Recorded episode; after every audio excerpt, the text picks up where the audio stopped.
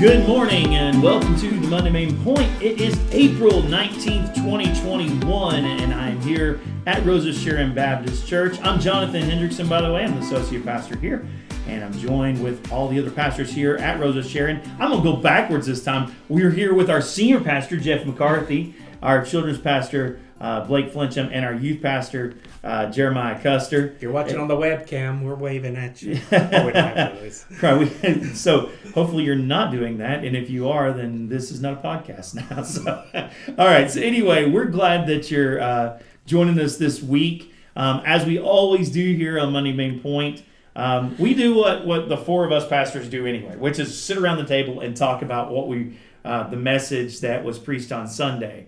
Um, and and no and no, we didn't just start doing this because it's a podcast. We do this anyway, and so we just thought we would invite you into the room so that you could hear our discussion over the message. And so that's kind of what we're doing today. Uh, the message this past Sunday, Jeff uh, preached that message. I'm gonna pull up my notes on that. I've lost my cursor here for a second. There it is. All right. All right. So the message this past Sunday was uh, go tell others what Christ has done for you. And uh, Jeff, you took your text from Mark chapter 5, uh, primarily 18 through 20. And for those of you who um, uh, maybe uh, weren't there, don't know, Mark chapter 5 uh, largely deals from chapter or verse 1 all the way to verse 20, deals with the story of Jesus going over to the other side of the Sea of Galilee, to the area of the Gerasenes where he finds this demoniac who, uh, um, you know, is he's this demon possessed man who's who's very um, uh, very unstable and uh, just just miserable. And ultimately, Jesus frees him from that and rescues him. And the the text and the message was not focused on the miracle. Um, but focused on what happens right after the miracle. And so that's kind of, let me just share with you these three verses um, 18, 19, and 20. And then we'll talk a little bit at length at, at um, the application of this, because I, I think there is some application we could talk about. So, as he was getting into the boat, he being Jesus, by the way, as he as Jesus getting into the boat, the man who had been demon possessed kept begging him to be with him kept begging Jesus to be with Jesus. But Jesus would not let him. Instead, Jesus told him, Go back home to your own people and report to them how much the Lord has done for you and how he has had mercy on you. So he, the, the demoniac, went out and began to proclaim in the Decapolis how much Jesus had done for him, and they were all amazed. Now, um, this is after those same they, by the way, has basically run Jesus off. I mean, they Jesus does this miracle, and it the the people of the area come and see this guy who they know is the local crazy guy. Um, they see him sitting in his right mind, peaceful and sober, and they're like, "What did you?" And they also hear about how these pigs all ran off the side of the cliff. Two thousand pigs ran off the side of the cliff and they're like, "We're not comfortable with you being here. You need to get out." And so they they beg him to leave, and uh, uh, that's important because of what you show us later on, Jeff, in Mark six, and we'll get to that in, in, in a minute. Because the the epilogue to the story, I think, is really kind of where where uh, where we where we uh, where we see the, the, maybe in some ways the real miracle. Um, uh, not that the not that healing the demoniac wasn't a miracle so let's look at these verses. Um, the, the first point you had, Jeff, was that we we need to go and tell other people that are in our sphere of influence. Because that's what that's what this guy uh, is told to do by Jesus. Uh, before we get there, though, can we just talk about this for a second? So this guy has been healed. He has this incredible miracle, Jeremiah, happen to him. And now the man who has done this work in his life, he probably recognizes him as as Lord. Let's say he recognizes him as Lord, because Jesus even says, "Go tell him what the Lord has yes. done for you." Right. So this man recognizes Jesus as Lord, And now he's begging, begging to stay with Jesus. And the Bible says Jesus wouldn't let him. Jesus would not let him. What am I supposed to make of that? Right? Like, what Jesus, why, why, why this, isn't that kind of cruel? I mean, don't, don't, if Jesus does this incredible work in my life, and I, want to be with Jesus, why, why won't he let me be with him? Right? Do you get what I'm saying? Yeah. I think I, I see a little bit as a foreshadow, uh, even for us, to make it practical to us. Right? And so later, Jesus would tell his disciples, Look, you can't stay with me. In fact, greater things than I have done, you are going to do. And so Mm.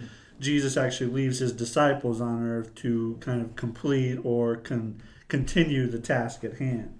And so in this particular story, uh, it's clear that the people don't want Jesus there. And I think the main reason for that is there was this notion that if you could if you could command demons, then you must be one of them.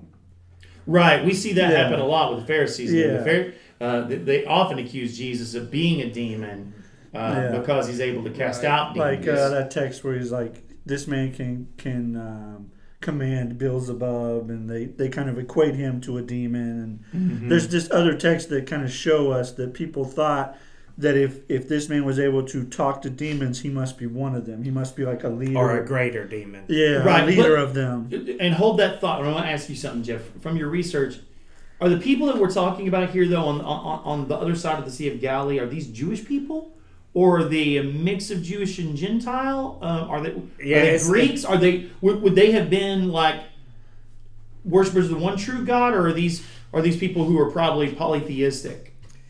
Uh, it was a mixture of all. Yeah. So uh, Okay. primarily the there were Jewish people there because Herod had two cities. There were synagogues because if you remember from all of our past uh, minor prophets and all, we knew that people were relocated there from other areas, and so so the Greeks then created this Decapolis, like these ten cities, and they were supposed to be the most modern, and they had temples, and they could they could have their own gods, they could do whatever they wanted to do, and so. Um, uh, so it was primarily a Gentile region, even though we know, you know, from the story of the Gospels that the when, when the people were scattered, they went to Damascus, and that's where Paul was headed. So they were Jewish people there too. right. Because Damascus Uh, is and then there were on that side as Hellenized well. Jewish people there as well who had bought into the whole lifestyle, and they did the.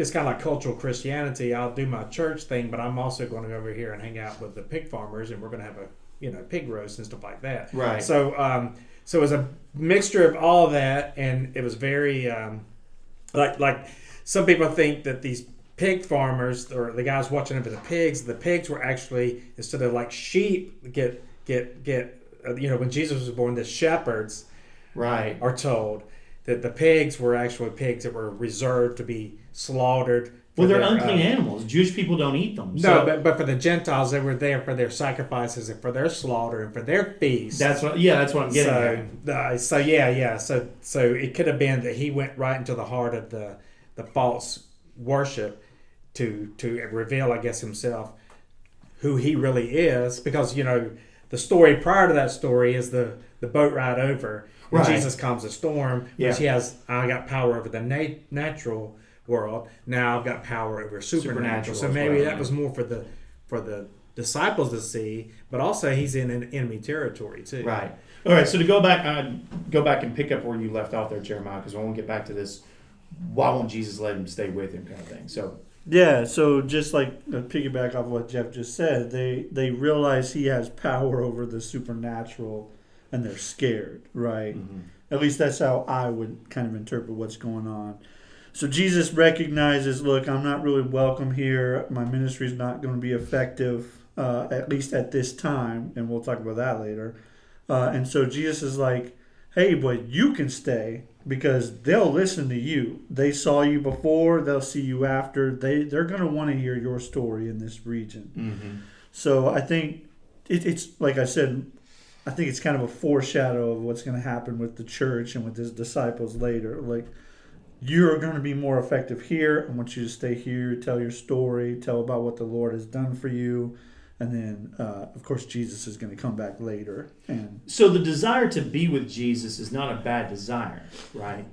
But it's just that this time Jesus has what a different purpose for him, Blake. Yeah, I, would- I would say so, and because I think, yeah, that guy wanted to be with Jesus. I mean, put your put your try to put yourself in the shoes of you know that guy. You had probably six thousand demons in you.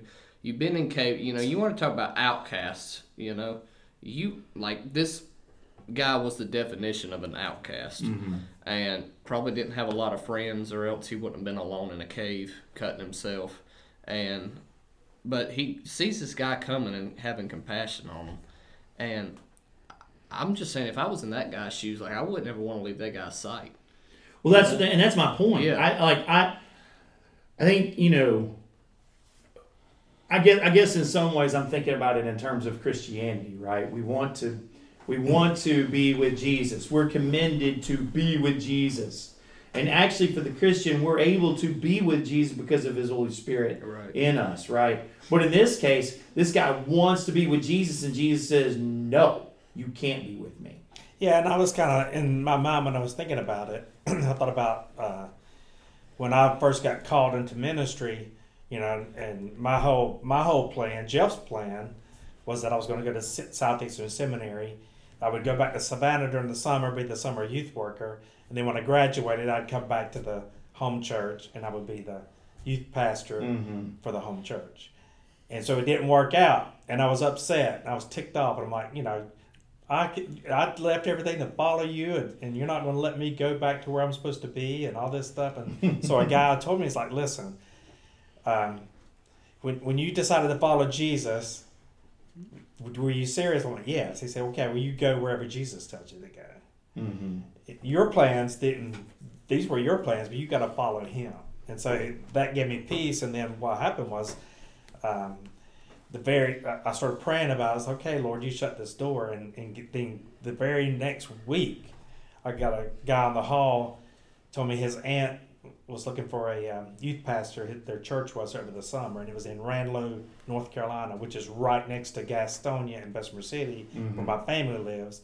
And so I said, I'll check it out. And so I then I got to go home, stay with my mom and dad, do youth ministry in my hometown. So I kind of related that to a lot of the the story here in my own life personally.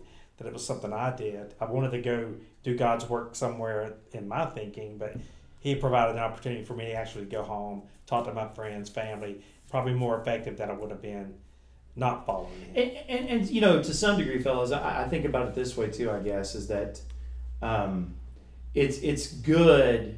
It, this is a good lesson for all of us to learn. The lesson that, that I think Jesus may be teaching him here is that God is not relegated to one's place. Or, or you know, if, if Jesus is God, right? If Jesus really is God incarnate here, and He is Lord, and He is God to this guy.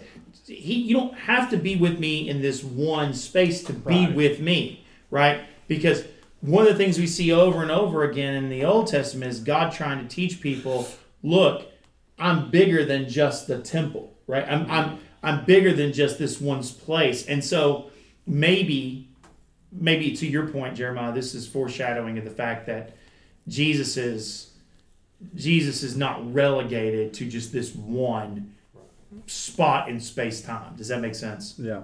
Yeah. And the, the thing I wanted people to understand too was that in our culture of church, sometimes in America, we think we hire the pastors to do the storytelling. Mm-hmm. And I wanted them to see that in, in a way, maybe he wanted to go be with Jesus, like going to seminary, be a disciple, follower full time. But really, Jesus wanted him to be a proclaimer and a person that lived their life and told their story Yeah. like so the regular everyday person is supposed to. That's what he's called all of us to do. So this was a call in this guy's life to go tell your story yeah. to the people around you.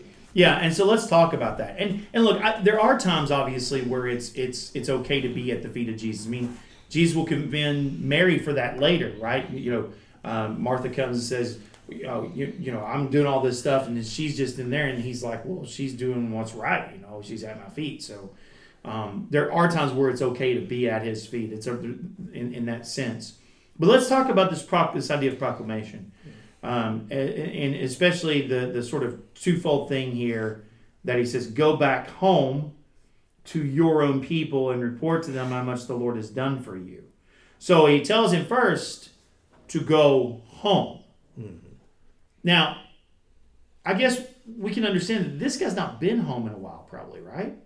Has this guy been to his family in a while? I mean, he's been hang, hanging out in caves, cutting himself. He's been demon possessed for. How long has he been demon possessed? Do we know that? Uh, I don't think there's really a timeline in there, but it, apparently it's been a while.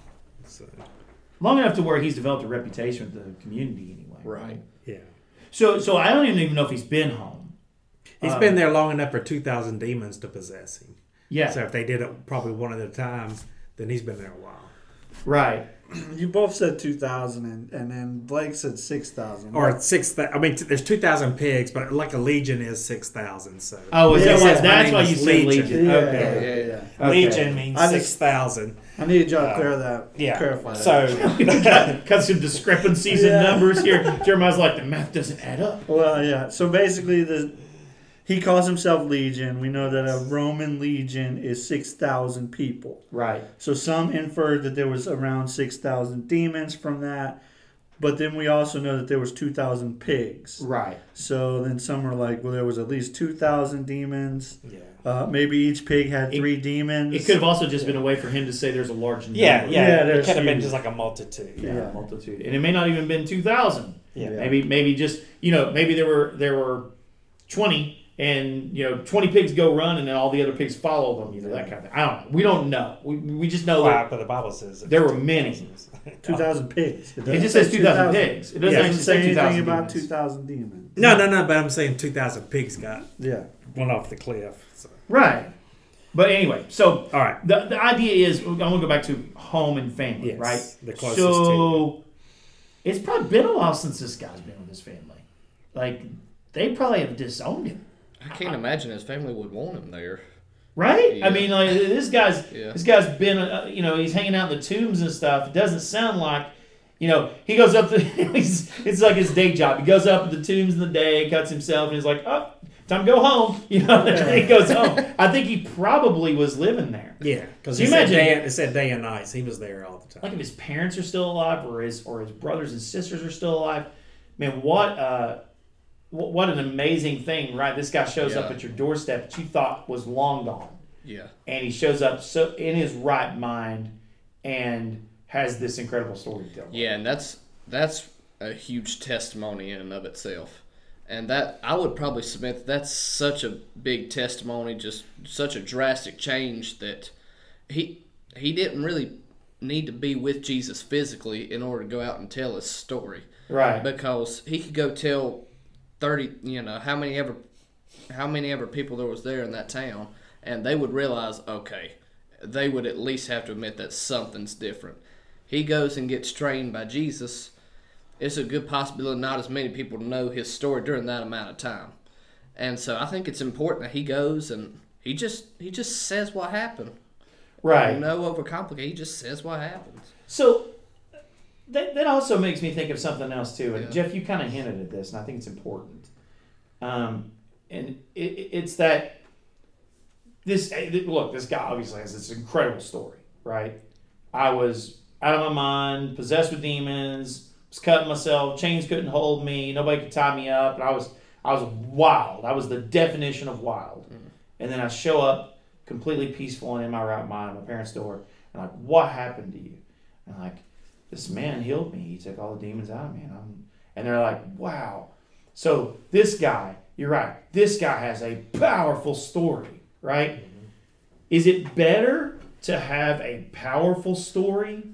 Like, is it better to have been? I, I- I got into a debate with some people once in a, in a class in what wasn't in seminary, it was in my master's level stuff that I did um, before I went to seminary. We were talking about ministry.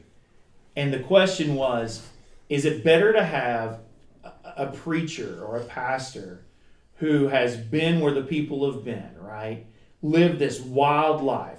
You know, I mean, your story, Jeff. You, you were you were a frat boy, Yeah. and you know, um, you don't often go into all the details of what that entailed. I, I probably don't need to. Just watch Animal House. Right, right. So, um, whereas uh, me, I, they didn't have fraternities where I went to college, and and and I I didn't. I I came to Christ when I was like eight, and so is it better to have a pastor who has been where the people have been and and you know has these these incredible stories of drug addiction or uh, you know I, I was addicted to pornography or or I, I, I, would, I was a member of a satanic cult you know I but but Jesus rescued me from that and I'm now clean and sober uh, like a Paul story right? Like I, I was this guy and now I'm not that guy anymore. Is it better to have a pastor or a proclaimer who has that story or is it better to have someone who's a pastor who is like, well, I got saved when I was eight and I've just been living for Jesus, right? Which is better? Which is the better pastor here? I think I don't know that that's the right question to be honest. I, Okay. I, like praise God, both of them are saved. You know. Okay, okay. And that's where I'm coming. Now, is it awesome that you see kind of like you know how a frat boy turns into a pastor? Epic. At least me in kids ministry, my goal is to help develop like lifelong devoted disciples, and I think it's awesome if people get saved at eight and live their whole life for Jesus. Like praise God, you know. And so I think I think maybe instead of looking at oh my gosh that's awesome, look at the person who has made both scenarios awesome, and I think that's where we find the awesomeness Yeah. in both of them. what do you think, Jay?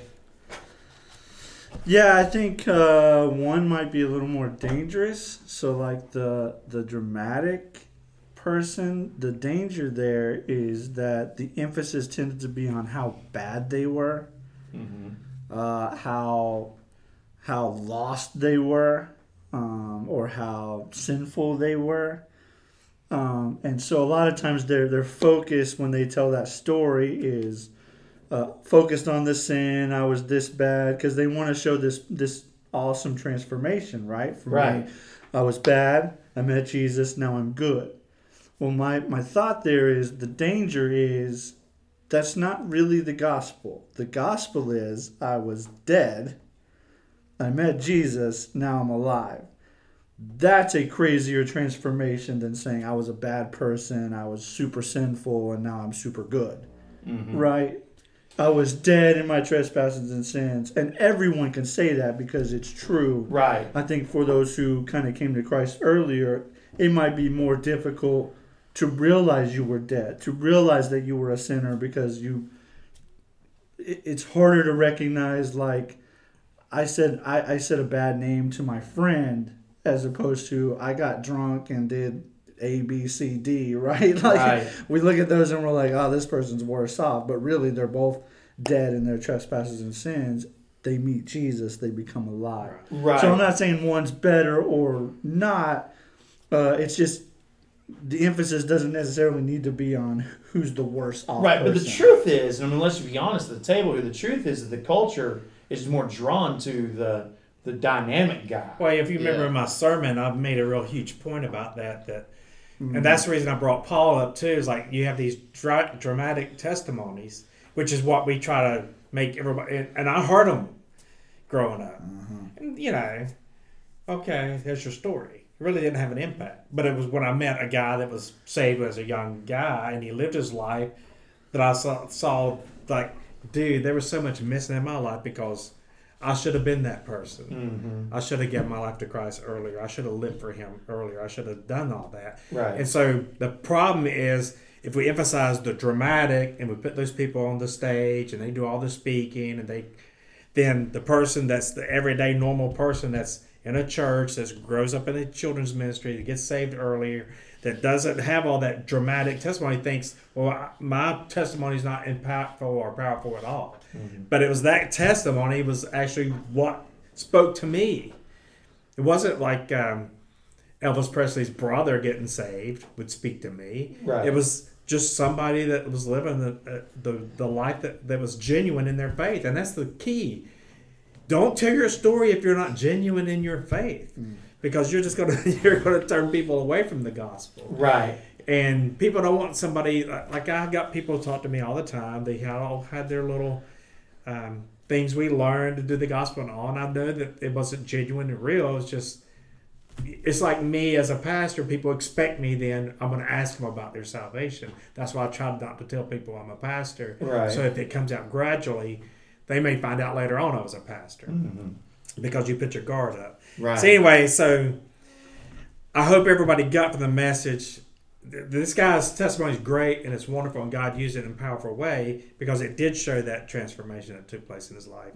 But but you don't feel bad if you don't have like a my life was a total wreck and Jesus came and saved it uh, because you're relating to you know just put just whatever sin or whatever lifestyle you want to put out there. No, you know. And I think it's good that you can maybe praise God and thank Him for protecting you from some of that. because you know we want our people to tell their story, Right. And if most people's story Yeah, is if not this story's- like dramatic thing, Right, my story's then they're not going to tell it boring. about that West. Yeah, and you know we do we do our deacons things, and they the mm-hmm. guys share their story. We go, no, that was wonderful. And they're like, but that's nothing. It's No, really it's great. you know, it's a good. Right. That's what that's what people want to hear. They want to hear how God touched your life and changed your life, not all the details around it. And I think that brings us back to the point. I think a lot of times we feel like, well, our message isn't powerful. It's you know, it's just kind of your everyday stuff. Well, like God wants to use everyday people with everyday stories. You know, mm-hmm. that's exactly you Right. know who He used in Scripture. Well, I think I, I think the key to it is really in what something that Jeremiah said, which is that everybody's story is dramatic when you consider that you went from death to life. That's right. That's the that's that's the key, right? The, the the big thing is that if if if everybody realizes that I once was dead, but now I'm alive. I once had no hope and was going to, you know, and had no way of uh, obtaining eternal life and eternal joy and peace and happiness, but now I have all that. That's the drama, right? Yeah. That's the drama. And I think you're right, Jeremiah. I think sometimes um, while we get as a culture, and, and and look, I mean, which which one's going to sell more books, yes, right? Yeah. Well, I mean, obviously the one that's that's talking about how he once was a Satanist and now he's not. You know, to the point I think some people got accused of making stuff up like that. or the Lee Yes. Strobel type stuff. yes. Right, right. Yeah. At least Some people embellish their stories to make them even more dramatic when they don't have to be. Yeah, yeah, because it sells books, because it because it makes you famous, because it because people Well, then your and people have an itching yeah. ear for that, The right? emphasis then, your emphasis, if you're telling your story that way, if you're the central focus of your story, then then then it's about you. But the story is the it points to Jesus and how Jesus changed me, how Jesus did for me, and now what Jesus is doing for me now. And so now the story is like, yeah, my story is just kind of like the backdrop to His story, right. getting around to it. Yeah. You know, I think what's I think something that we miss here, um, and this kind of gets into the whole idea of the community around us as well, because you know your your second part was not just the, those closest to you at home, but also those in the community around you. yeah, and I like that translation when it says "your people." Yeah, like who are our people who are the people of our decapolis Right, and so I, I, want to take that in a, in, in a direction that maybe, um, I, and I maybe you mentioned this and I, I didn't hear it, but one of the things that I'm finding um, in this world that's dominated in this culture, especially in America, is dominated by social media. Okay, social media for many younger people, that is their people. Their people are the people they're connected with on Instagram. Their people are their people who they're they connected with on Facebook well, and on Twitter, those kinds of things. Uh, and what I think is interesting about all those sort of avenues is what it shows us is that people are interested in other people's stories. We live in a very much a story driven culture. That's why social media works.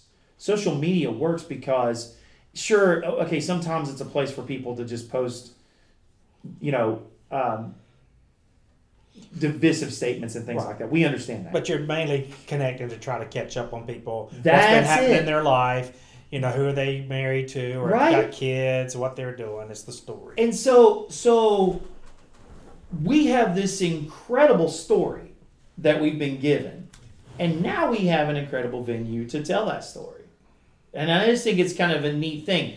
I think our culture right now, in some ways, is more primed for the gospel than it has been in a long time because of its its its uh, its propensity towards story.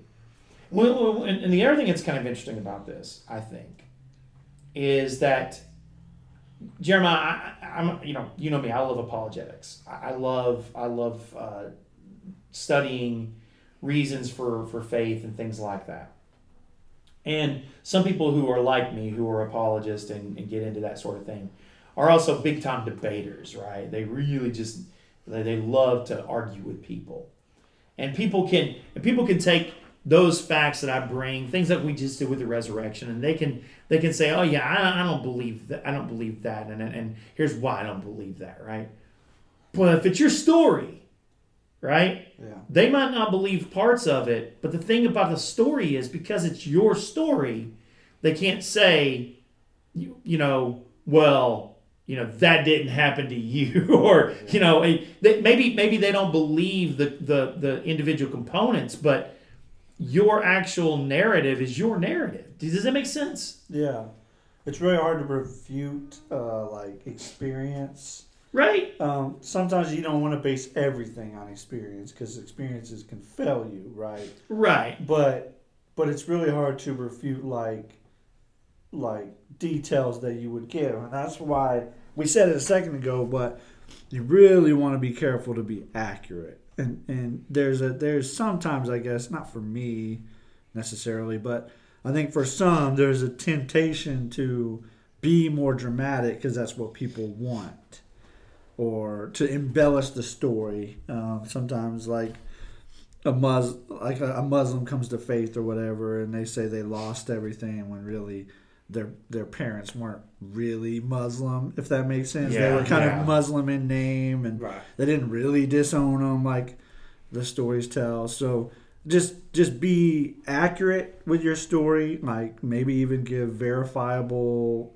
evidence in your story. If if you're talking to someone that that is debating you or that you know really cares about facts, evidence, those types of things. Maybe just be more specific, uh, share some things that are, are verifiable, provable, um, but really just be honest. Honest with yourself and honest with your story. Right, and, and, and, and living a life, and I've heard you say this before, Jeff.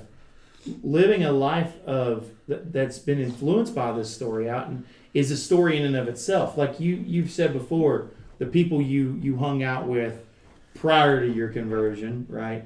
And then the people, and then you went directly to them and said, "Okay, well, I just gotta let you guys know I'm a Christian." They're like, "No, it didn't. You're Right, you're, right, you're, you're you're like, no, no, that actually happened." And it's hard for them to say, "No, it didn't." Right. I mean, they can't exactly say you're lying. And you're like, well, I mean, you can think I'm lying, but I mean, my life is different now. Yeah. You know what I'm saying? I yeah, mean, one of my fraternities said, "Yeah, it's going to wear off in about a year," and I'm like, "Okay." So I'm like, "I'm to Uh, my goal is to be a Christian for a year." And if, and if, if, if, if he's true, then I won't be a Christian. But if, if I can really, actually, really be a Christian, if what happened to me was real, my life's changed, then that was my goal, so I could prove him wrong the next year when I saw him. so, so I've been proving him wrong for about thirty something years. Now. But it goes back to you know our, our thing about the resurrection when they they the people the historic people said that these guys experienced something right. and there's no denying the fact that something happened to them.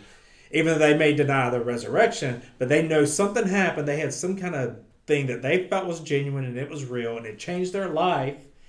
And that's kind of really we're still living that that story. And that's what happened to this guy.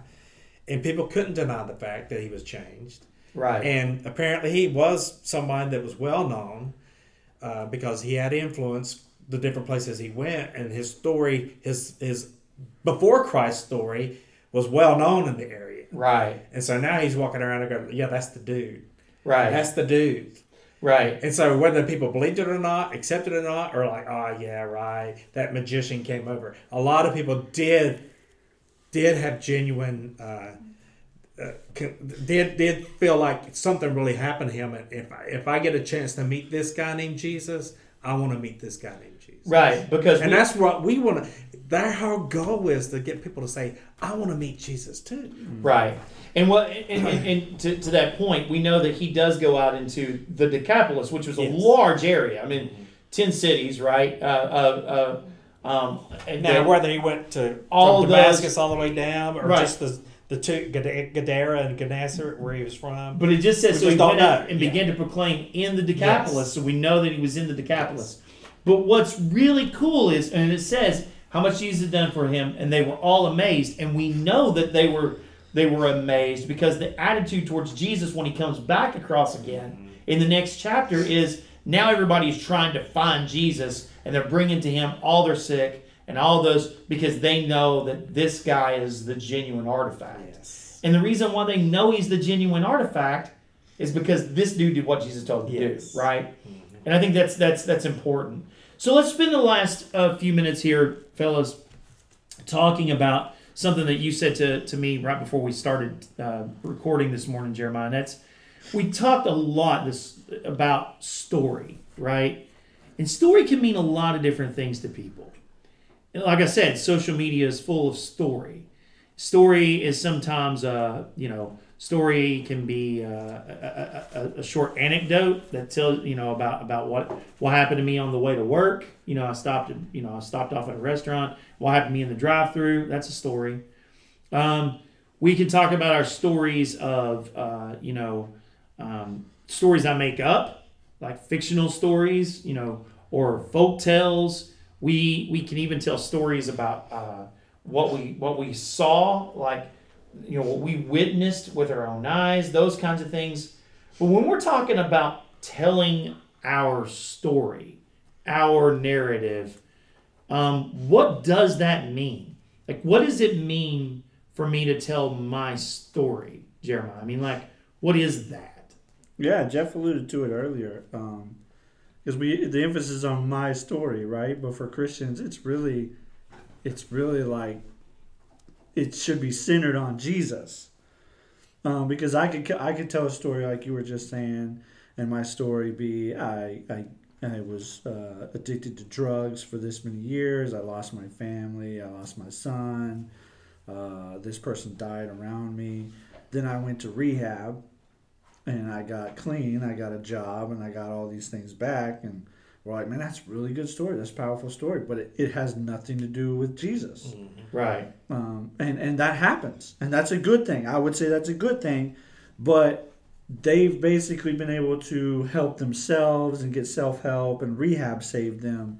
Our, our story, the Christian story, should be centered on what has Jesus done for us. Well, and it gets even more complicated if, say, for instance, that person went to a uh, like uh, an alcohol an AA meeting that's done by a church, Yeah. right? A church ministry, and so they taught that that- they're part of their story is I went to church and I and and they talked about Jesus and it helped me get myself back in line and I realized that I need to be a better person uh, than what I was being before and and Jesus helped me be a better person.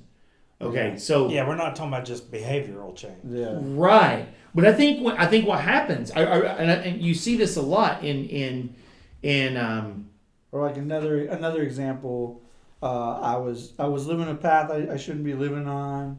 I married a girl who was a Christian, yeah, uh, and she helped me get my life back on track. Right?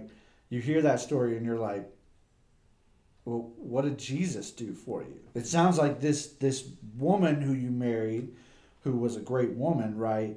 Uh, but it sounds like she saved you right, right, rather than what did Jesus do for you? So sim- similar. right. Or my grandma, or my grandmother, you know, uh, Yeah. my, my, my, my grand my grandfather, and my grandmother, you know, they they took me to church all the time, and and you know, uh, they they raised me the right way, and and and taught me, you know, taught me to pray before my meals and stuff, and you know, and so I just I became a Christian. Yeah. Or, Yeah, it's like, well, okay, or another one.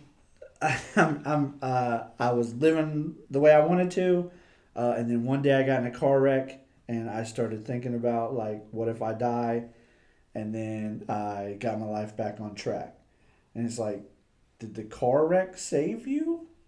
right. Did Jesus like? Where's the Where's the moment? Yeah, there has to be a time. it may not be a moment, but where's how how how when did you make Jesus your Lord? Yeah, and that's why a- I focused yeah. on yesterday. To be a Christian, you have to have a Christ encounter. You have to have have a personal encounter with Jesus, you yourself, where you, where you then accept uh, Him as your Lord and Savior. When you say personal And- encounter, we're not talking about some kind of supernatural thing where Jesus appears to you in some sort of No, no, vision I'm talking or about anything like- like that. like I hear the gospel, Right. like I heard the gospel. I saw the gospel lived out with my friend Larry, even though I had rejected it and was living my life my way. When I came to the point where it was a death that made me think about spiritual things, then I had my personal encounter where I accepted Christ. I went to a pastor, confirmed everything I did and said, and my and I knew I was changed because my whole life changed. Right. So, so I wouldn't just say, "Yeah, my uncle died," and after that, I started thinking about it, and I decided to change my life around, which is what a lot of people say, uh-huh. Right. and they leave out Jesus, Right. even though maybe they even got, maybe they went and got saved, or they they had an encounter with Jesus, but but they they somehow or another they just leave it out of the conversation. Yeah, and the problem with that, think about this the story we're talking about here in the text. If this guy goes and he goes and and he shows up at his parents' doorstep and they're like, Whoa, what happened to you? Oh man, I just, you know, I came to my senses, I got my life straightened back out, I'm at peace and stuff. Oh, that's wonderful. Well, Jesus shows up later and they don't even know who he is. Because the guy never said He anything left about Jesus, Jesus. out of the story, and that's the thing we do as Christians. That's why I said it's the greatest story never told. Yeah. we always leave. By the way, there's Jesus a book. I actually there's a there's a there's a there's an author who wrote a book called that. I just saw I just saw that on Twitter If- if- this morning. if salvation- the greatest story never told. if being saved is actually the greatest thing can ever happen to you, Mm-hmm. then you have to say that. I love it. You know, I know we don't uh, need to put athletes and all on pedestals and everything like that, and, and people that make get awards and all, because a lot of people want to thank God, but but you know the genuine ones will say, you know, this is the second greatest thing that ever happened to me, or the third best thing, Right. you know, first of all, Jesus Christ is my Lord and Savior. You know, a lot of those people are really genuine and they're Mm-hmm. really serious about that because if we really believe that, Mm-hmm. I'm talking about just the everyday average person as well as pastors. If we really, really, really, really believe that, that the greatest thing that could ever happen to someone is they become a Christian, Mm-hmm. then we need to be going out to the Decapolis we live in, especially the people closest to us and people connected with us. I mean, I'm not talking about going up and knocking on doors to strangers, Right, strangers, right, but taking right. advantage of those opportunities that come your way Right. to point people to that Jesus where they can start thinking about it and go, hmm, I need to check that out. Yeah. No, I, I'm I'm with you there. I'm absolutely with you. Blake, you. Uh, I think maybe three or four Sundays ago you preached a message on on on on, on Saul, and you ended that message with the whole thing on story, on how to tell a story. Yeah, and it Uh, was a, on the on your 15 second testimony, Mhm. and especially in an age where people, you know, they kind of tune out, you know, five ten minutes if you're talking with them. Um, you know, the the 15 second testimony is a great way to, you know, it's quick, concise, but it points towards Jesus. There's no way to like leave Jesus out of it. So, like for example, I could say there was a time in my life when I was broken and bored of religion. Then Jesus saved me. I began to follow Him, and now I'm mended, and now I have a lot of joy. Do you have a story like that? Mm-hmm. And with that, the turning point, the climax of that was Jesus. Right. My encounter with Jesus is what now has made me mended and have hope and have joy. You know what I'm saying? Right, and of course, the, Yeah. the, the, the, the important part there is that that's an that's just, that's an intro statement. It's- like that's not it can't be your whole story. No, it's And not. It can't be your whole entire It's conversation not. with that person. No. Like, okay, that's it. See ya. You know, Well, yeah. walk on. And actually, and actually, you don't want to lead off with that. And that's why I was I brought up the whole thing about going to the doctor, and the doctor was saying, you know, how did you cope during this, Mister McCarthy? And I'm thinking, wonder why she's asking me this. And, I'm, and, I, and I know from all the articles I've read that they're they're asking people that because of everything that's going on mm-hmm. uh, with mental health and everything during COVID. And so that to me, the approach that normally a lot of people used to take, and a lot of people would would come off with, "I'm the Christian. Here's my story." Now, has anything like that ever happened to you? Well, I would rather hear their story first Mm. before I even even mention my story. Mm-hmm. And so I think that's that needs to be our approach in the world we live in today because um, we need to listen to people first. Well, and that and hear where they're coming from, and then as opportunity comes our way, you know, move into our story and Yeah, how there- God worked through our lives. there's a real emphasis on on in the secular world there's a real emphasis on we need to start listening to people's stories right and if we want people to listen to our story then we certainly need to listen to other people's stories as well. And maybe find that connecting point where our story and their story share some common ground. Because we all share in the human experience. And so you know we all struggle with the same struggles. We all just went through 2020 together. Yes, We- which is the cool thing about it that we all have a story that how we got through this thing. Right, right. We all just went through this together. You know, there wasn't any any person who didn't experience something during that lockdown. Um, and, and and in some ways, we did it globally. Now we have something globally Yes. that we can actually common ground globally with everyone, and uh, it's it is a great opportunity we have. We don't want to pass that opportunity up. Um, so yeah, yeah. But what I do love about what you're talking about, Blake, is and one of the reasons I wanted to go back to that is because it does make Jesus the central part, right? Yeah. And then what you want people to do is you want people, whatever you say to them, you want people to go, well, wait a second, what do you mean Jesus, right? How what What when is you being said he saved? saved you, what does that mean? What does that mean? what does that even mean? And then you can go we into- because we use a lot of like Church. yeah we use a lot of church terms that we we just assume culture understands. Man, I'm guilty of that all the time as a pastor.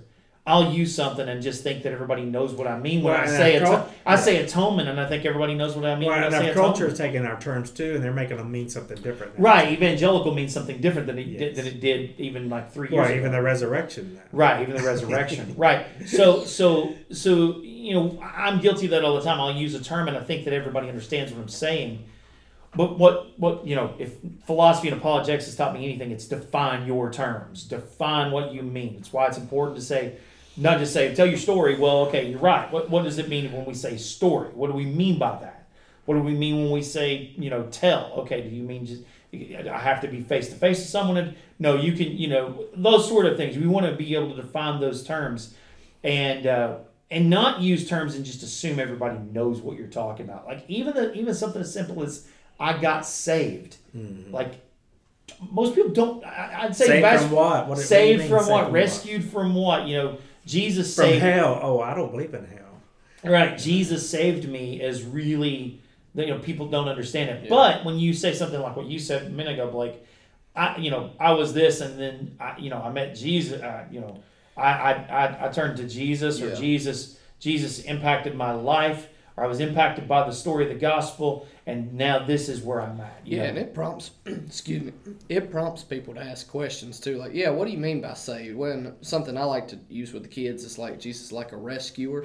You Mm-hmm. know, I think a lot of people might can understand rescued from sin, and then define, of course, define what sin is. But that might be a way where you could Right. maybe make saved the word saved a little bit more uh, yeah. more known to people. But I do think I, I do think with you, Jeff, and I think one of the key key things moving forward for all of us as Christians. Um, I mean, you know, we were just talking before we got on on air how you know is Christianity accepted in, in our culture? Is is it being persecuted? And those kinds of things. If we really want to make a difference, if we want to stand out, we need to start standing out as people of a story. People who have a good story and a hope, not people who are against this and against that. Not saying you have to be for certain things. I'm just saying that we need to be identified as the people of the story.